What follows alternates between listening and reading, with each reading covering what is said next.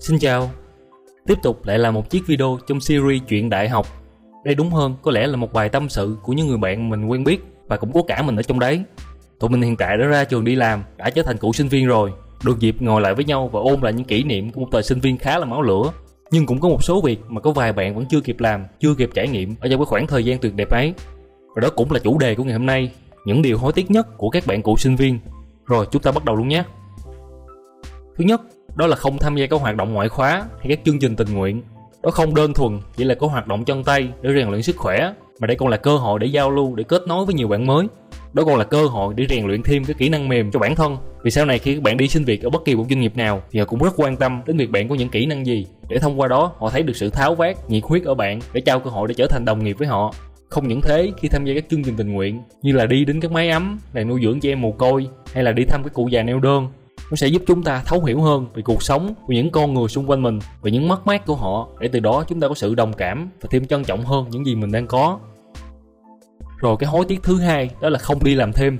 Hiện tại thì mình thấy rất nhiều bạn sinh viên ngại đi làm thêm và đây là một số lý do mà mình khảo sát được. Thứ nhất, đó là sợ ảnh hưởng đến kết quả học tập. Cái thứ hai là gia đình không ủng hộ. Rồi cái thứ ba mà mình cũng thấy rất nhiều, đó là các bạn ngại mọi người xung quanh, nghĩ là mình không đủ điều kiện nên phải đi làm thêm để kiếm tiền trang trải mỗi cây mỗi hoa mỗi nhà mỗi cảnh. Nên những cái lý do mà các bạn đưa ra, mình không có ý kiến gì. Mình chỉ muốn nêu lên quan điểm cá nhân là việc đi làm thêm nó không chỉ giúp chúng ta có thêm một khoản thu nhập để giảm bớt những gánh nặng tài chính cho gia đình, mà điều sau cùng động lại là kinh nghiệm, là kỹ năng, là những gì tích lũy được sau một khoảng thời gian đi làm thêm mà mình tạm gọi là ra đời. Và đương nhiên thì cũng đừng dành quá nhiều thời gian cho việc đi làm thêm mà quên bản việc học. Đây mới chính là công việc chính mà các bạn cần phải hoàn thành. Và ngoài ra, có rất nhiều ý kiến cho rằng là làm thêm việc không liên quan đến ngành học, chỉ thêm tốn thời gian, không có giá trị gì mà lại ảnh hưởng đến sức khỏe, thay vì tập trung cho việc học để đạt kết quả tốt nhất. Ý kiến này thì theo quan điểm cá nhân của mình, thì mình thấy nó chỉ đúng một phần thôi. Đương nhiên là khi các bạn chọn được công việc làm thêm phù hợp với bản thân và có liên quan đến ngành học thì quá lý tưởng rồi. Nhưng ngược lại, nếu việc làm thêm này nó không liên quan đến cái mình đang học thì nó cũng không hẳn là không có giá trị. Vì dù là công việc nào đi chăng nữa, thì nó cũng mang lại cho bạn những trải nghiệm riêng và những kỹ năng. Nên có thể nó không dùng được cho công việc sau này thì nó cũng có thể dùng trong cuộc sống của chúng ta thôi rồi cái hối tiếc thứ ba, đó là không một lần đi chơi xa cùng hội bản thân. Đi chơi không chỉ để thư giãn, mà còn là cơ hội để chúng ta học hỏi và có những trải nghiệm mới, những trải nghiệm thú vị về cuộc sống xung quanh mình. Và sinh viên là lúc có nhiều thời gian để đi nhấp vì sau này khi các bạn đã đi làm rồi thì rất khó để có thể nghỉ dài ngày. Và khi các bạn nghỉ thì đầu óc nó cũng không có thoải mái, tự do như hồi sinh viên đâu. Nhiều khi đang đi chơi mà còn bị sếp gọi hỏi công việc nữa.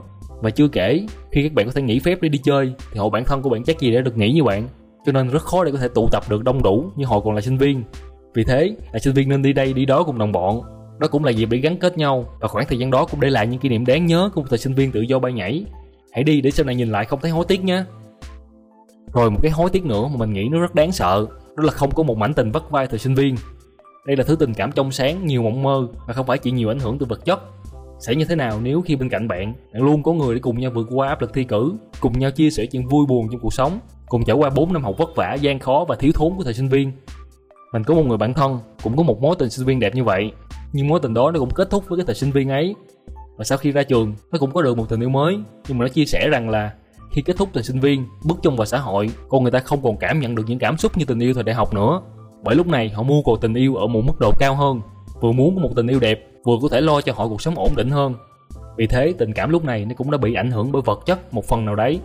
Thì đó cũng là lúc cảm xúc không còn trong sáng, thuần khiết như thời sinh viên nữa vì vậy, các bạn nên cố gắng tìm được cho mình một anh người yêu hay một em người yêu để cùng nhau đi hết quãng đường sinh viên nhé. Đây là trải nghiệm rất cần thiết phải có đấy. Rồi tạm thời đó là bốn hối tiếc nhất không làm khi còn là sinh viên mà mình muốn chia sẻ với các bạn. Vẫn còn nhiều điều lắm. Tụi mình sẽ làm phần tiếp theo ở video sau nhé.